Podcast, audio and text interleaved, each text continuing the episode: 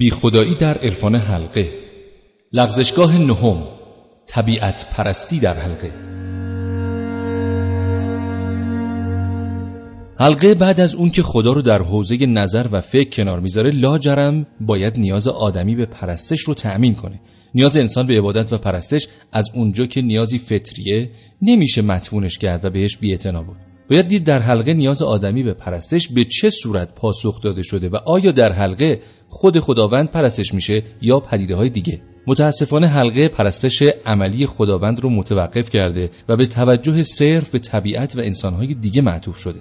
حتی نام این کار رو هم دقیقا عبادت نهاده. باید دقت کنیم اگه خدمت به مخلوقات به عنوان یکی از مظاهر عبادت خداوند ذکر شده بود در اون صورت ایرادی به حلقه وارد نبود. اما اون چه در متون حلقه اومده منحصر کردن عبادت در خدمت به مخلوقات. اگر پرسیده بشه که دلیل حلقه ها برای این انحصار چیست و چرا پرستش مستقیم خود خدا رو نهی می کنند در جواب میگیم همون مقالطه ای که در باب مزاحمت عشق خدا با عشق انسان حلقه رو به اشتباه انداخت در اینجا هم حلقه با همون تناب به چاه رفته. یعنی بینیازی خداوند از عبادت انسان مساوی با بینیازی انسان از عبادت خداوند انگاشته شده.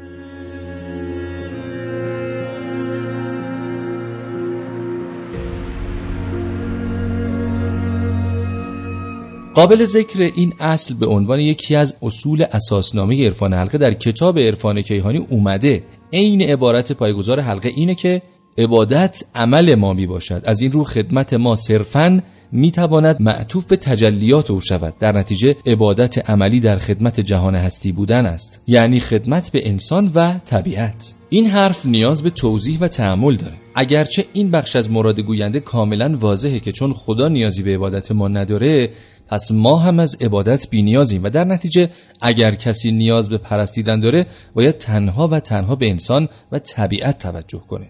اما باید دونست منظور وی عبادت خاصه هست نه عبادت عام.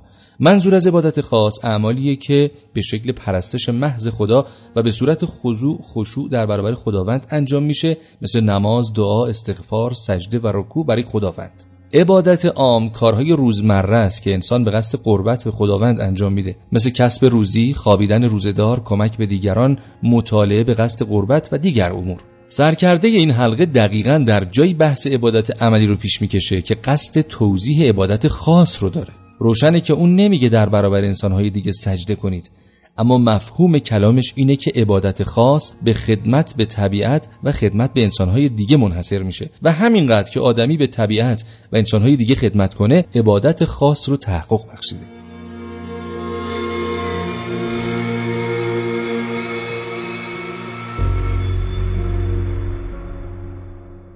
اگه در این عبارت تحمل کنید معلوم میشه که ملاکی که تاهری برای عبادت خاص پیش کشیده نیازمندیه. در نتیجه هر جا نیازمندی نباشه عبادت خاص هم منتفی میشه. به همین دلیل انسانها و طبیعت چون محتاج خدمت ما هستن ملاک عبادت در اونها وجود داره و عبادت ما می‌تونه معطوف به اونها باشه. درسته که خدا هم در قرآن مطلقا بی نیاز از بندگان و پرستش اونها قلمداد شده اما قبل از اون از نیازمندی آدمی به خداوند سخن به میان آورده. اگه قرآن گفته الله غنی حمید قبل از اون در همون آیه شریفه فرموده انتم الفقراء الله گویا حلقه در این موارد فقط لا اله رو دیده و الا الله رو فراموش کرده. از طرف دیگه برخلاف حلقه که انحصار عبادت عملی رو در غیر خدا جستجو می‌کنه قرآن کریم این انحصار رو در خدا تعریف کرده و از لفظ الا ایاهو که به معنی غیر خدا نه هست استفاده کرده.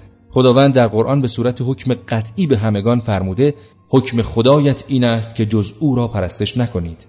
یا در جای دیگر قرآن با زبان دستور فرموده خداوند امر کرده که پرستش باید مخصوص خدا باشد. و یا به سراحت فرموده هدف اصلی خلقت جن و انس عبادت خداوند متعال هستش.